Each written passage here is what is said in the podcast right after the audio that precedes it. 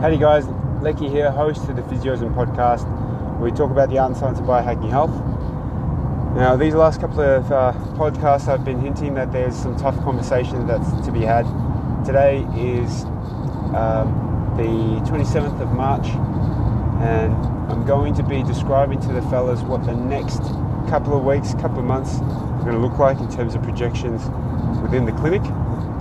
Um, we've described a lot of growth in these last couple of months with additional locations, but with these changes we'll have to contract and conserve our efforts, so that means we'll have to pause a few of our uh, projects and initiatives, and also pause the employment of a couple of the fellas, so that way we can run on skeleton staff. Now, this is a challenge.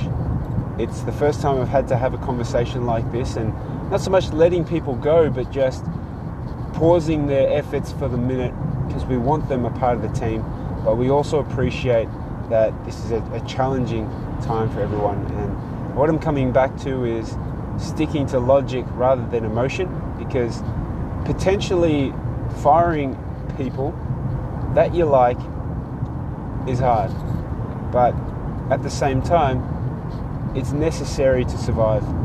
The priority here is the business, and I'm not trying to say that in a mean way, but in my emotional mind, which I can be emotional, I would ride this thing out with the fellas, and then we would all die and suffer in terms of the business going down. But the logical step is to conserve the energy, conserve the momentum that we have as best we can, and ride out the stormy seas, so that if we can survive the stormy seas, we can then return back to where the opportunities are and grow, and then continue from where we left off last.